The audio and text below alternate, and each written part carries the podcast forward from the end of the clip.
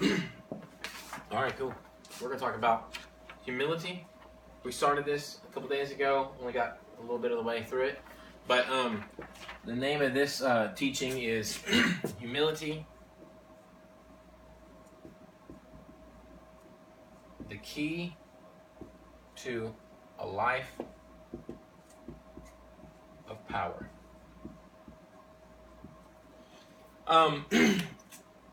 We'll start off at James chapter 4.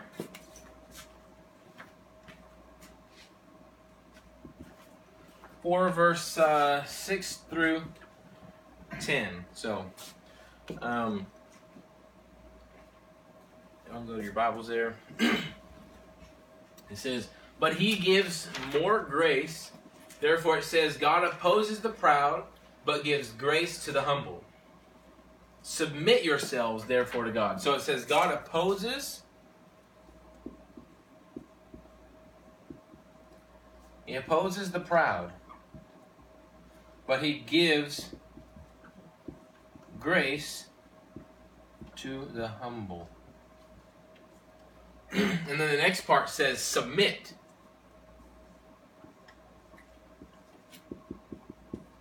"Submit yourselves, therefore, to God. Resist the devil, and he will flee from you. Draw near to God, and he will draw near to you." And then it says, "Cleanse your hands, you sinners. Purify your hearts, you double-minded. Be wretched and mourn and weep. Let your laughter be turned to mourning, your joy to gloom. Humble yourselves before the Lord, and he will exalt you." It's good stuff.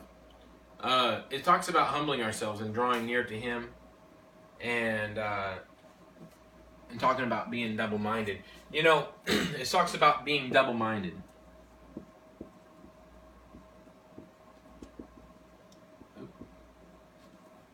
This double-mindedness is the same thing as unbelief. Unbelief. What double-mindedness is unbelief. Unbelief is basically when you believe one thing, but you also believe another thing. Okay? This is why willpower doesn't work. Because willpower, you can have more than one will. Okay, so for instance, I really want to wake up early in the morning, but I also want to stay up late and watch movies. See what I'm saying? So that's double-mindedness. It's whenever you want to do one thing, but then you also want to do another thing. And so, oftentimes, your desire to do the second thing will override the first thing. Okay? This is just double-mindedness. The reason why unbelief is so bad is because unbelief is belief. But it's just belief in the opposite of what you're really wanting to believe. Say that 3 times. The reason why unbelief is so powerful is because it really is belief in the opposite thing of the thing you actually want to believe. This is good stuff. That's why it's so powerful. That's why it's so dangerous. Unbelief is so dangerous. This is why in Matthew chapter 17, when the Father comes in and he says, "I believe. Help my unbelief." Okay? And Matthew chapter 17 also, whenever Jesus comes in, he casts the demon out of the boy. Or he says, "If you can," the father says, if you can do anything, help my boy." And Jesus says, "If you can, all things are possible for one who believes." And then that's when the Father says, "I believe, help my unbelief." So he believed, but he also had unbelief. He believed that his son would be healed, but he also believed that it was just too big of a problem. That's unbelief. Okay? It's just belief in two things. That's what double-mindedness is, and that's why it's so dangerous. Double-mindedness. Because that's why Jesus says, "Be it according to your faith." Right? Because you can have unbelief, which is also faith. So what are you believing? What are you having faith in? You know? And a lot of times fear overrides us. Like fear is faith. It's just faith in evil. Okay? Fear is faith in evil. Alright? So a lot of times faith is a powerful thing. But fear oftentimes, it hangs on what we really believe about ourselves. Oh, I don't really deserve it. See? So whenever we say, I don't deserve it, it has to do with our identity at that point. It has to do with who we are and where we think we stand, especially with God. Because if I don't think I'm in good standing with God, I'm not going to think He's going to answer any of my prayers. This is why the Scripture says, the prayers of the righteous availeth much. Why? Because the righteous, who are by faith, they believe that they're really righteous. Okay? They really understand their relationship with God. Okay? This is the prayers of the righteous man availeth much. This is the prayers of powerful man, of a righteous man are powerful in their working. Okay? But it's a matter of faith and believing who you really are in Jesus. See, the righteous, we talk about this, the righteous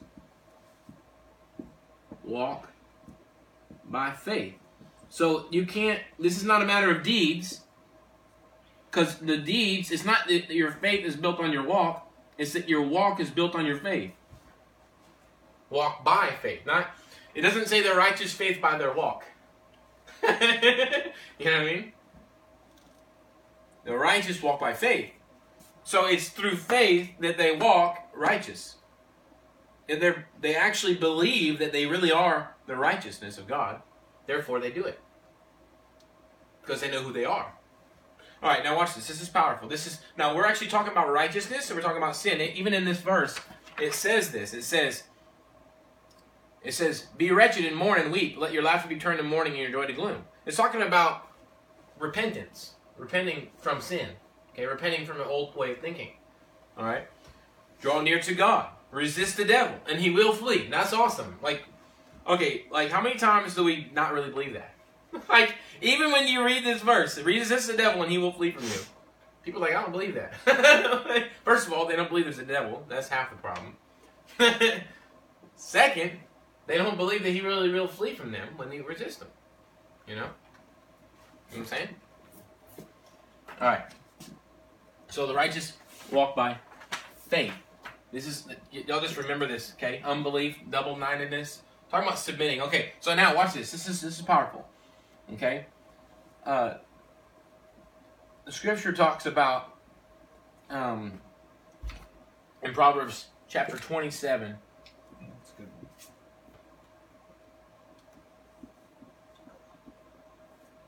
Two. It says, let another man praise you, and not your own mouth. A stranger, and not your own lips. In other words, we don't exalt ourselves.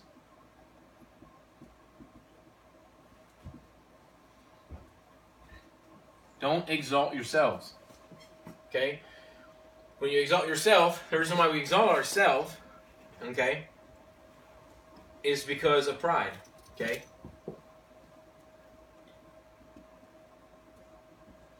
Alright, now, we're going to talk about pride, humility, submission. Just kind of keep these in your head and in your heart. God opposes the proud, but gives grace to the humble. Okay? Alright, here's what pride is. Pride is your own opinion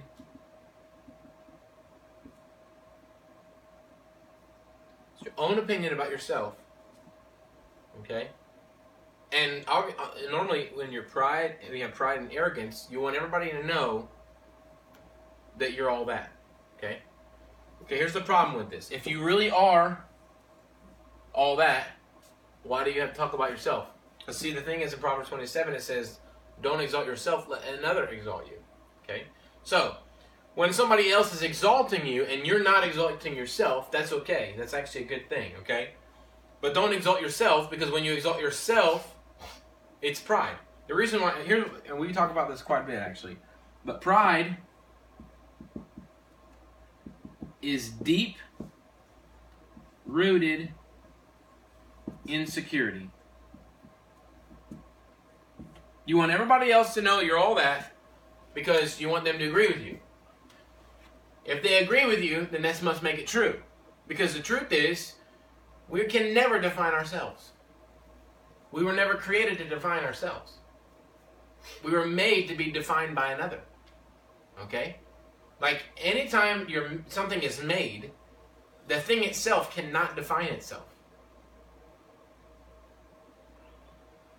The purpose behind the thing that was created The purpose behind the thing that was created actually gives it its meaning.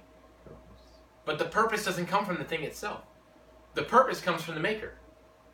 Okay, so if I have this watch, or no, actually, let's just do it. If I have this marker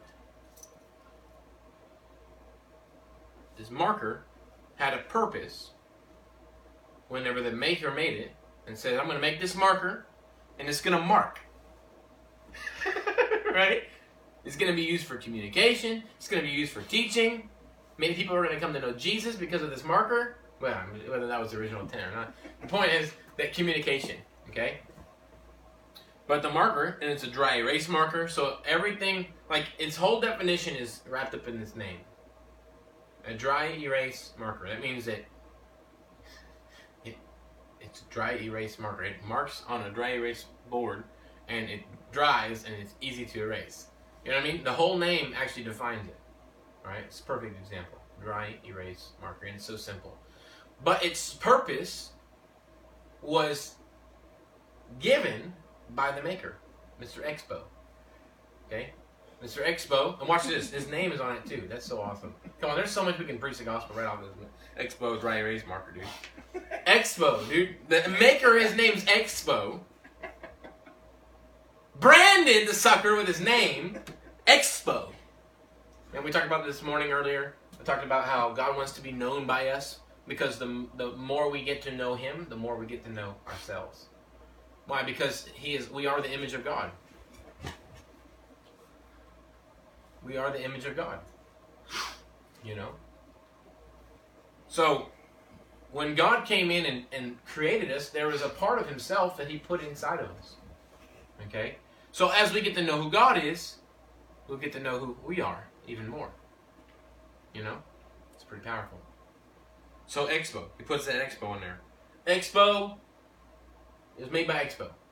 Dry erase marker. That's his purpose. Okay, so every being, everything has a purpose given to it by its maker, okay? So, this is why this insecurity is so bad. This pride is whenever a man forgets who he is. Man, this is really good. Pride is when a man forgets who he is. He's trying to be a self-made man. But that's not who he is. Those people are never happy. I guarantee you. They're not happy.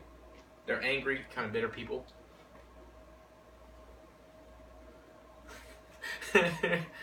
You know? A self-made man. You can't make yourself, man. You're not designed that way. You know? It's pretty powerful stuff. Self-made man. Alright.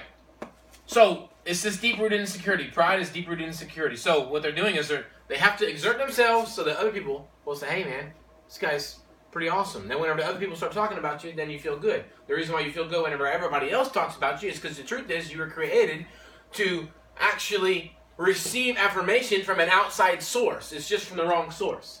Because then all of a sudden, when everybody else around you starts to hate you, then you want to kill yourself because you found your whole identity in what everybody else thought about you, and it's really just insecurity, okay? That makes sense? All right, so let's go to, we're talking about humility here. Is that recording messing up? Okay. I don't know if it did or not. It got fuzzy for a minute because it's good. That. Now it is. It's good. I had a Brookshire's thing pop up, a reminder, and the whole thing was fuzzy. That's cool. All right, so what are we at here? Self-made men. Pride, insecurity, deep-rooted insecurity. They need other people to affirm them, tell them they did a good job. I think I told this yesterday. I used to struggle with this quite a bit, actually. And like I would preach, and I would come down out of my sermon or whatever, and I'd go around and ask everybody, how was it? It doesn't matter what they think. You know what I mean? But to me, I was struggling with this temptation of needing men or women, men to affirm me and say, "Hey, you did a good job," and I would gauge my success off of what everybody thought about me. This is very bad. Because Jesus did awesome and everybody hated him. You know? You know, so we've got to find our purpose and our meaning in a much deeper source than other men. The Lord told me one time, Zach, I didn't make you for men's applause. I made you for my applause. You were not created to receive applause from men. You were created to receive applause from me. Okay? That doesn't mean that God doesn't speak through people. You know what I mean? If you're pouring into somebody's life and God lives in them now, and they come up to you and say, man, I thank you. It's not necessarily from them. It's actually the Spirit of God inside them coming and thanking you, you know? There's a level where that can be from God, but you have to be able to discern. You have to be able to discern and really know, man, it doesn't matter really what people think about me. It really matters what God thinks about me. See what I'm saying? Identity. Yeah, it's your identity. All right, so if we'll go over to, this is so cool. We're talking about, it says here, humble yourselves before God, and he will exalt you. So, what we're doing is, what pride is when you self-exalt, it's whenever you have that deep-rooted insecurity, but what humility says is, I'm nothing. Okay? And it starts at square one. And it starts to, it says, I'm nothing. That's the bare bones part of it.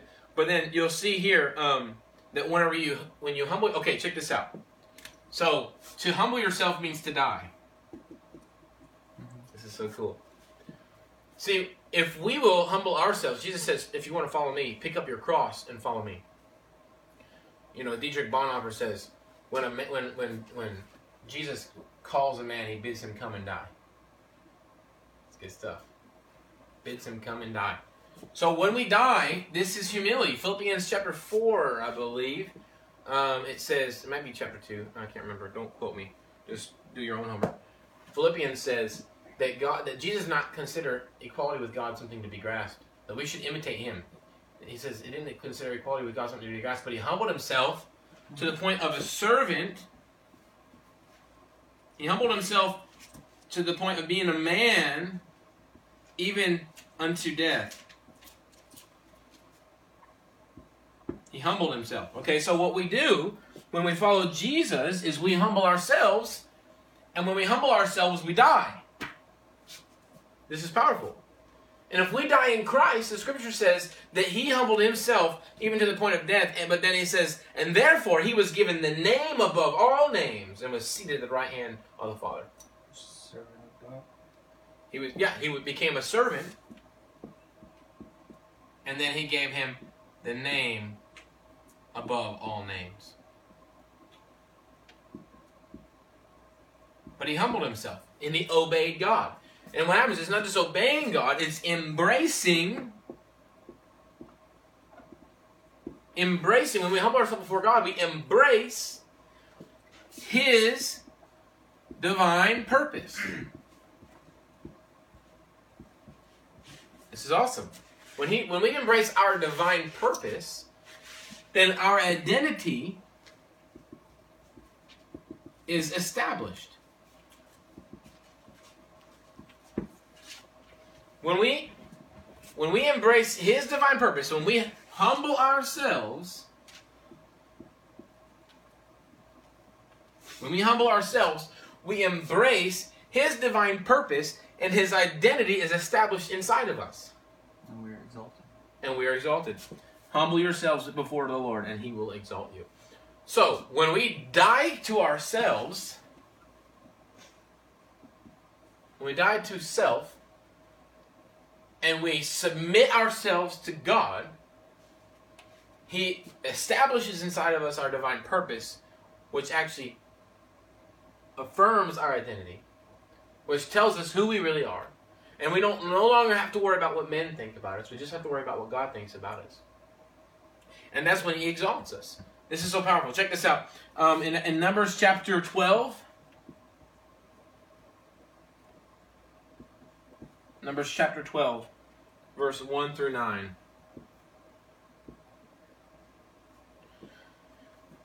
We talk about how we shouldn't affirm ourselves, but we should allow others to affirm us, right? So it says, Miriam and Aaron spoke against Moses, because of the Cushite woman whom he had married, for he had married a Cushite woman. And they said, Has the Lord indeed spoken only through Moses? Has he not spoken through us also? And the Lord heard it. Now the man Moses was very meek, more than all the people who were on the face of the earth. Okay, so we talk about meekness.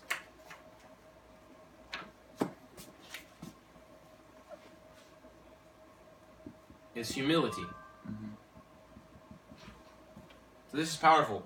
It says he was the most meek man. And I always thought it was funny because, apparently Moses was supposed to have written this book, and he said that about himself. So that's very humble of you to think that of yourself. Well, Moses also had a lot of fleshy moments, man. So why would he say that? And then we just talked about people that are in pride being angry and bitter and stuff, and Moses has those moments where he's writing. It's like, dude, you're angry, you're bitter, But he also, here's the thing. This is powerful. What humility is, isn't necessarily that you're flawless. It just means that you recognize who you are in God. Because this is so cool. Watch this. When Moses, so it says right here he's the meekest man, but whenever he was standing before God at the burning bush, God says to him, I'm going to use you to deliver my people. And he says, but I stutter, right? And that's when God goes, who made man's mouth, right? Mm-hmm. And so what it is it is, just because you have humility does not mean that you don't struggle with pride.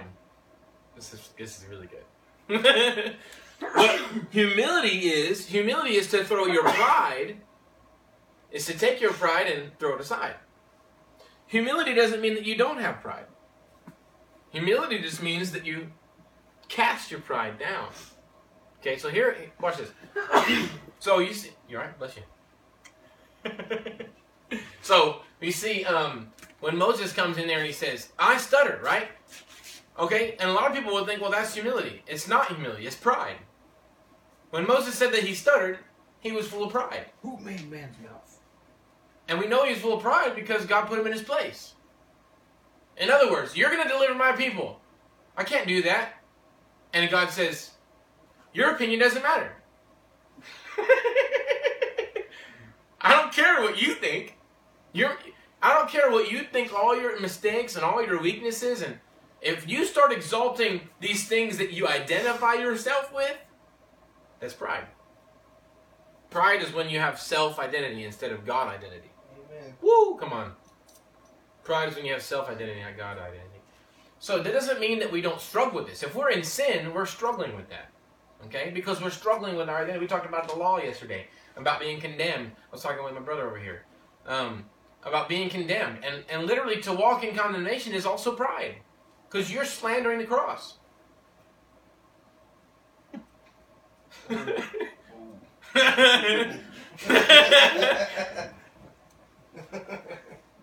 powerful stuff. It's pride, man. Whenever you're like, man, I just can't see how God can forgive me. Pride.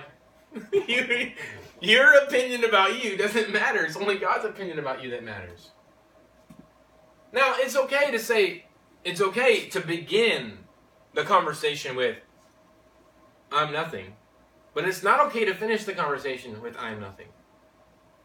Because when you say, I am nothing, he exalts you. It's so powerful, man.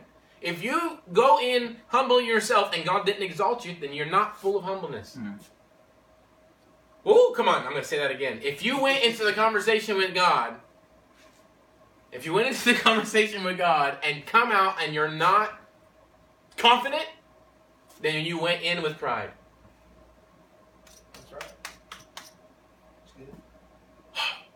Man, I'm going to write that down. This is way too good not to write down. If you enter the conversation with God and do not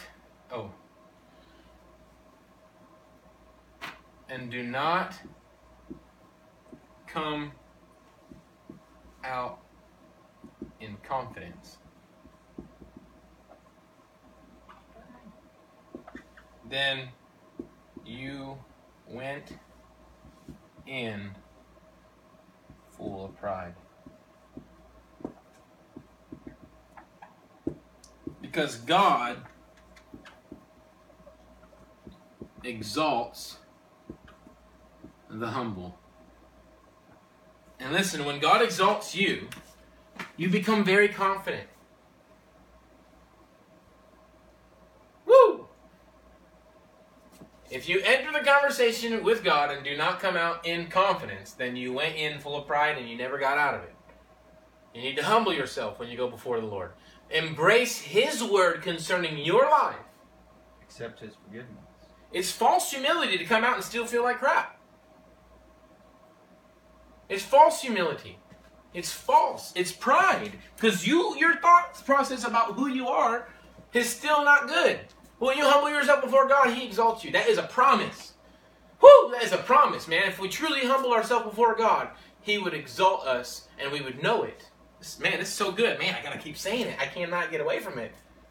This is such a profound truth right here. This is awesome. All right, so it says right here. And that's why when Moses come out of the conversation, he says, well, what if they don't believe me? He's starting to submit himself now. He's submitting to his calling. What if they don't believe me? Well, throw your staff down and throw it down and turn into a snake. And he said, go pick it up by the tail. Pick it up by the tail. Confidence, you know? Put your hand in your cloak. Puts it out. There's leprosy. Put it back in your cloak. Confidently, you believe God. You know, whenever you are, check this out. Whenever you humble yourself before God, you become obedient. And when you obey, you do it confidently. Humbleness brings about obedience. Obedience in confidence.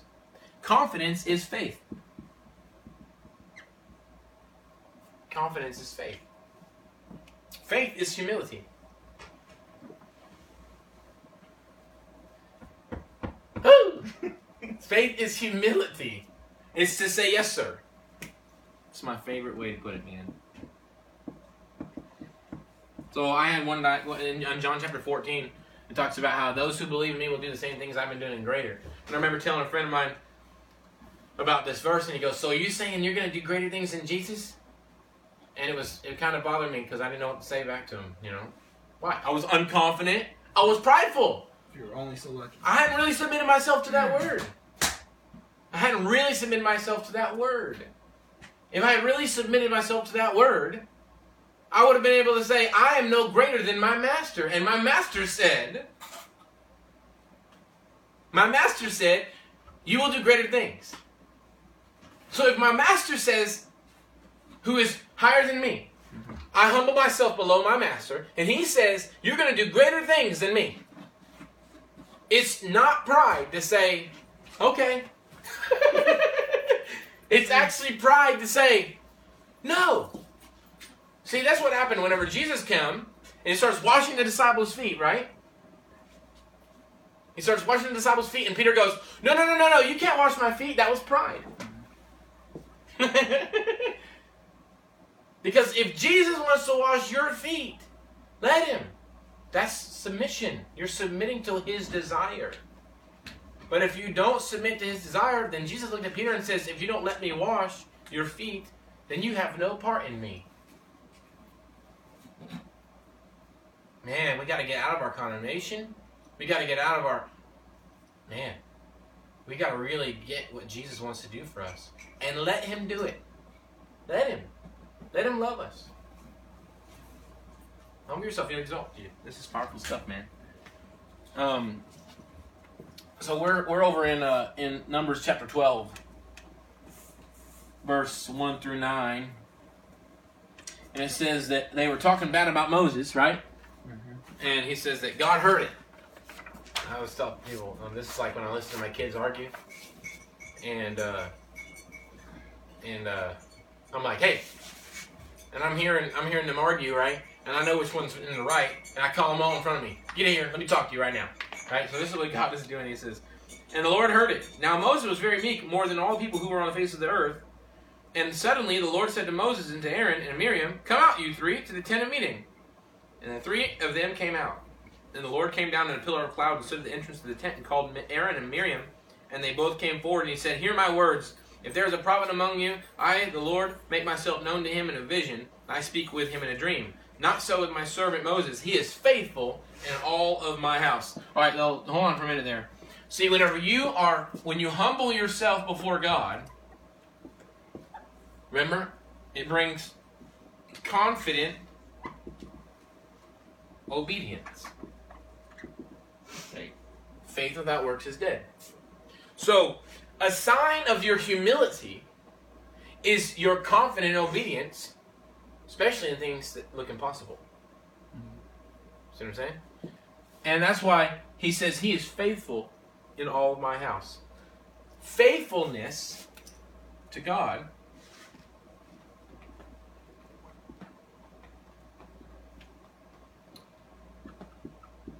is a sign of a measure of your humility. Huh? A sign of a measure. of a measure of your humility. It still looks like off. Is that an A instead of an F? It's all right. It's okay. It's cursive. All right. Faithfulness to God is a sign of a measure of your humility. Okay? When you're faithful with what God has given you, that's humility. Okay? It says, with him I speak mouth to mouth clearly and not in riddles, and he beholds the form of the Lord. This is good. So whenever we humble ourselves before God, okay, we will know him more. Look, this is not about whether or not God chose you or not, whether you're God's chosen favorite child or something. This doesn't matter. This has to do, like what I mean by this is, this has to do with whether or not you want God. Okay, so when they're talking about what you just read there, and it says God, or Jesus spoke to the people in parables, but he spoke to his disciples straight up, just without riddles. He trusted them. So they humbled themselves to him, so that's why they received it. Okay. See, God gives grace to the humble. Mm-hmm. He doesn't give grace to his chosen people. It says many are called and few are chosen, right? But so that's a little bit weird teaching. I don't want to get too much on that one, but my point is this: a lot of people think that it's just because Moses was called by God that that's what made him so special. But God is saying that's not the reason why. He chose him because of his humbleness. Because he humbled himself before God and would be faithful with what he gave him. See, he said right here, I speak with him in a dream, the other guys, right? But not so with my servant Moses. He's faithful. So he linked his intimacy with Moses to his faithfulness. So you think when he says, well, I can't, I'm not good with words. Do you think that was him being humble? Mm. It's just. Well, you missed it because you went in there. When he said, "Well, I know it's pride. It's pride. Yeah, it's pride." But I can kind of see how that would be humbleness too. You know, he's just saying, "Yeah, I'm not." Yeah. Well, it was an excuse. Right. Yeah. Because he said, "I called you, but I stuttered." So Greg Moore, I love Greg Moore. He says, "Whatever is on the other side of your butt's what you really believe." You know, you're doing a great job, but... Oh, that butt.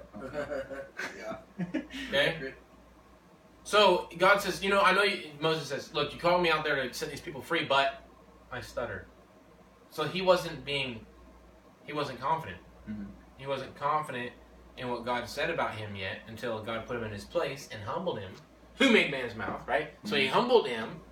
Then he got humbled... And he was humble, and he submitted at that point, and said, okay, now what do I need to do then? And he didn't resist anymore, okay? It doesn't mean that you don't ever struggle with pride, just because we were talking about this a minute ago, just because you have humility doesn't mean that you don't struggle with pride. Okay, so when Matthew says, "Forgive me, for I'm a sinner," is that humbleness, or is that still? Okay, humility has to do with death. It's when you die. Okay, fear of the Lord is the beginning of wisdom. Right. But like we said earlier, if you enter into the conversation and exit the conversation with no confidence, then you never actually threw away your pride when you were in there. Okay?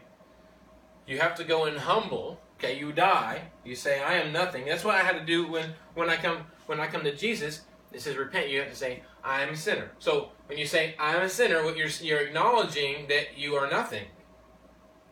Mm-hmm. Right now, because I'm not walking with God, I'm a sinner. And I need you. That's humility. So humility is when you acknowledge what you are apart from God, and then that you need God, and then whenever you do that, it says that God will exalt you. Okay, that makes sense. Right. Yeah. And then there's measures of pride after that where you're like, well, I don't know if I can do that. Well, then you don't believe me. You believe yourself. You believe your own opinion. But didn't you come to me so I can make you the thing you are? Didn't you come to me so I can speak light in the darkness? You are the light, yet you keep saying that you're in the dark. You are the light. I said you are the light. It's an impossible situation, God says. I know it's impossible. Woo. He's not a liar. He's not a liar. He says it. It's so powerful stuff. It's actually really simple, but it's also kind of complex. It's like this is one of those mysteries. You know what I mean? This is pretty powerful. We always have to humble ourselves and come to God and change our life. That's what Moses did when he threw his staff down. He took his whole life, his livelihood and everything, and he cast it down. Okay, and I believe that when he cast that sucker down, that God showed him what that was really in his hand, which was really a snake. This thing was going to kill you, but now I'm going to give you dominion over it. Boom.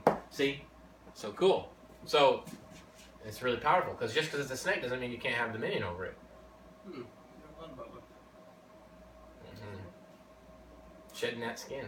I love it. The flesh. Flesh is a snake. Alright, check this out. So then he took his hand. He says, take your hand. Everything you touch is death.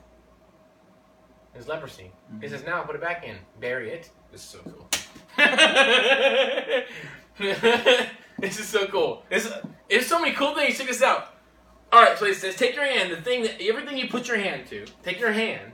Put it inside your cloak. This is so good. What's really inside of you? What's in your heart? Death. Right. Whatever you put your hands to is death. And then he says, if you come to me, though, you're going to die. You're going to bury yourself. And then I'm going to exalt you. And I'll make you life again. Bing. So awesome. It's so good stuff, man. So there is this measure of, yes, I am a wretch, but in Christ I'm not.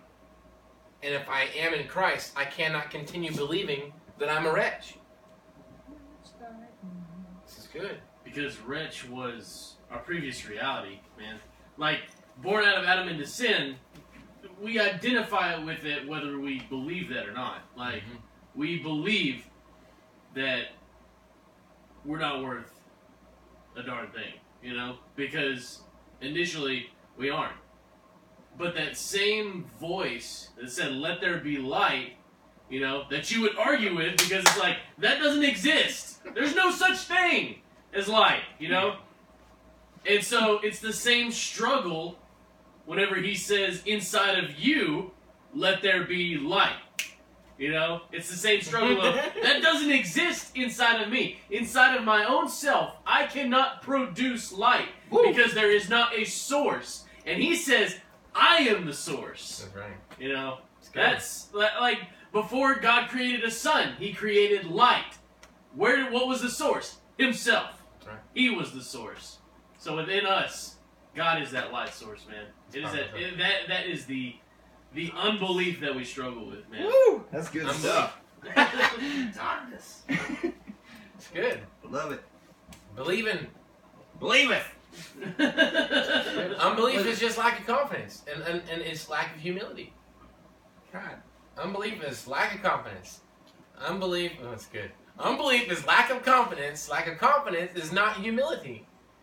That's weird. It's backwards because we think, well, humility is when I'm not confident. No, humility is when you acknowledge you're nothing, but in humility, he exalts you, which gives you confidence.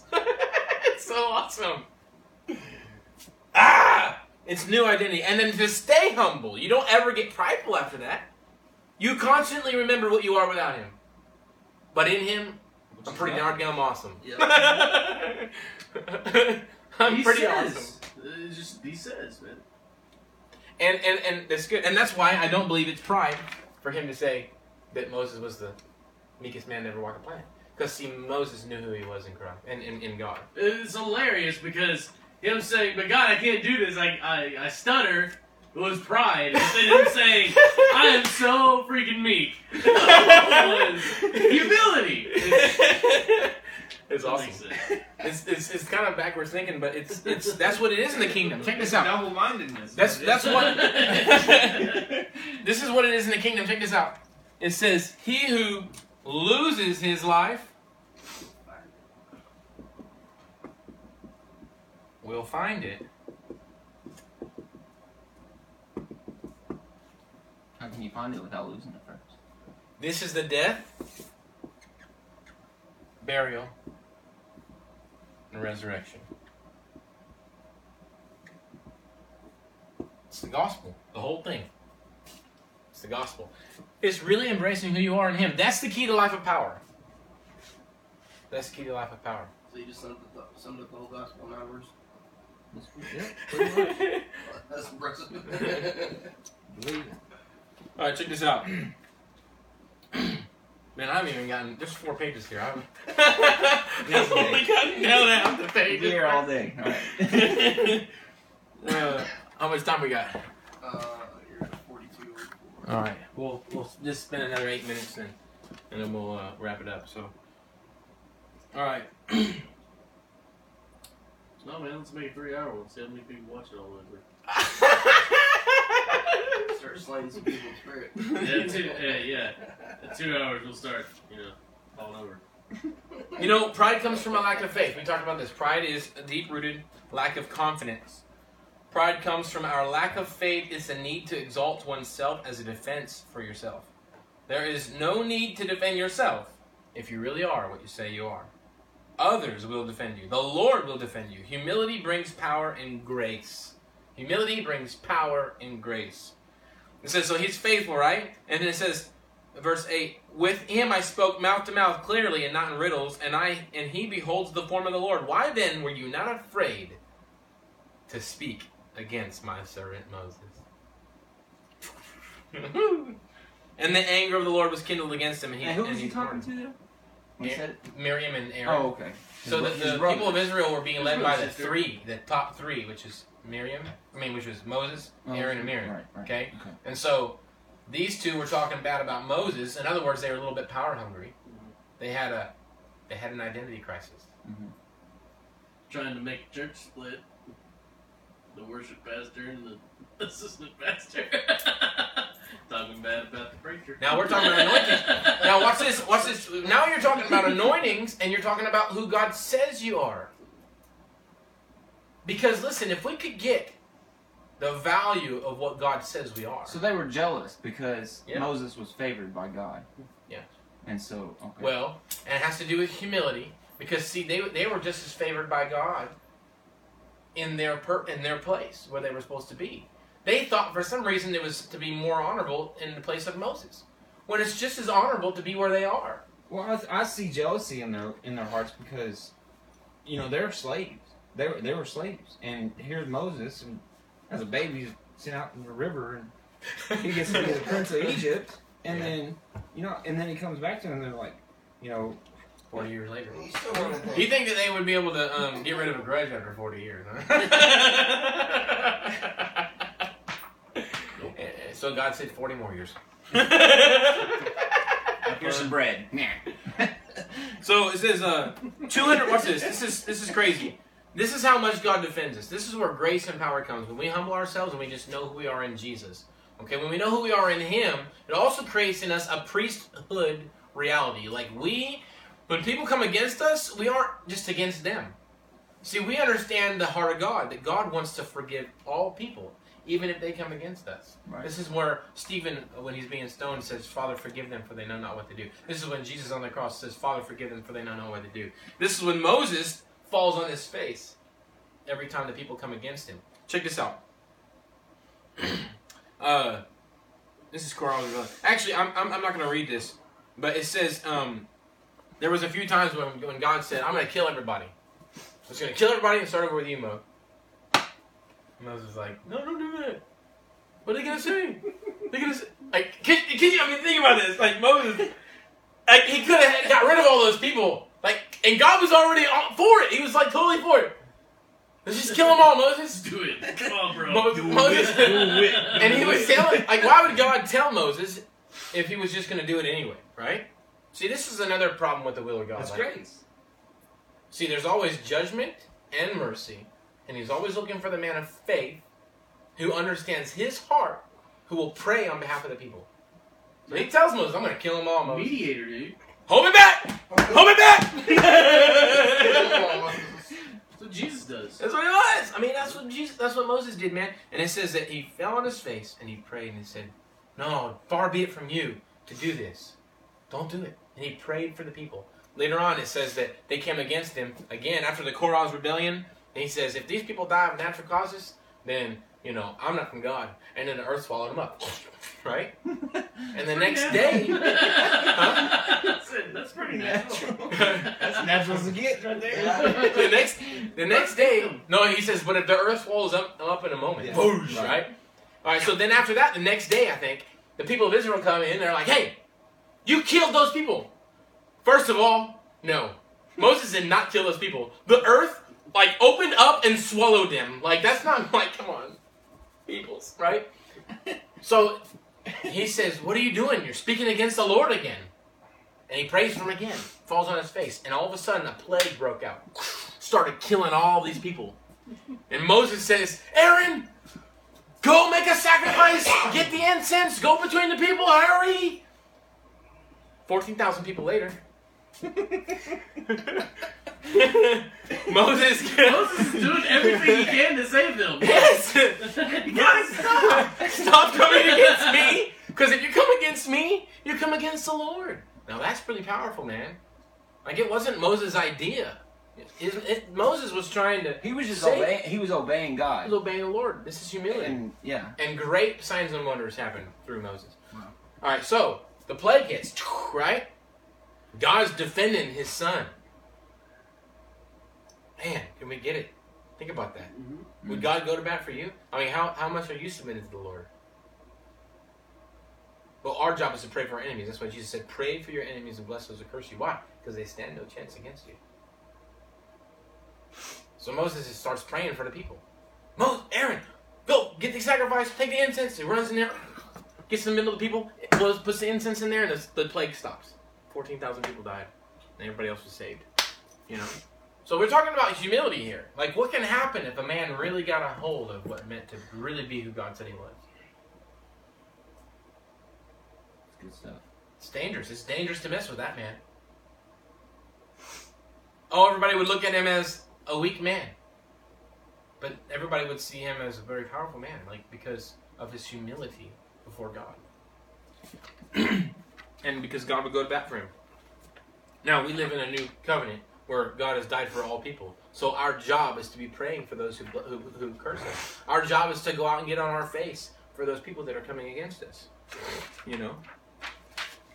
And that's because it's the heart of God. See, Moses knew God. Face to face, it said. Yeah. You know? He knew the heart of God, which was to save, not to destroy. It's powerful, man. Yeah. I'm skipping through some stuff here. Ow!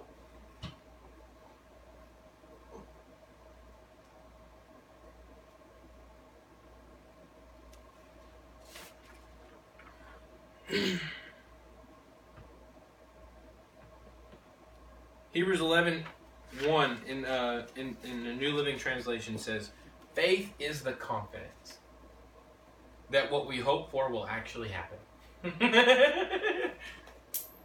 It gives us assurance about things we cannot see. And humility really is just submission to the Lord. Humility is really just submission to the Lord and His Word for your life.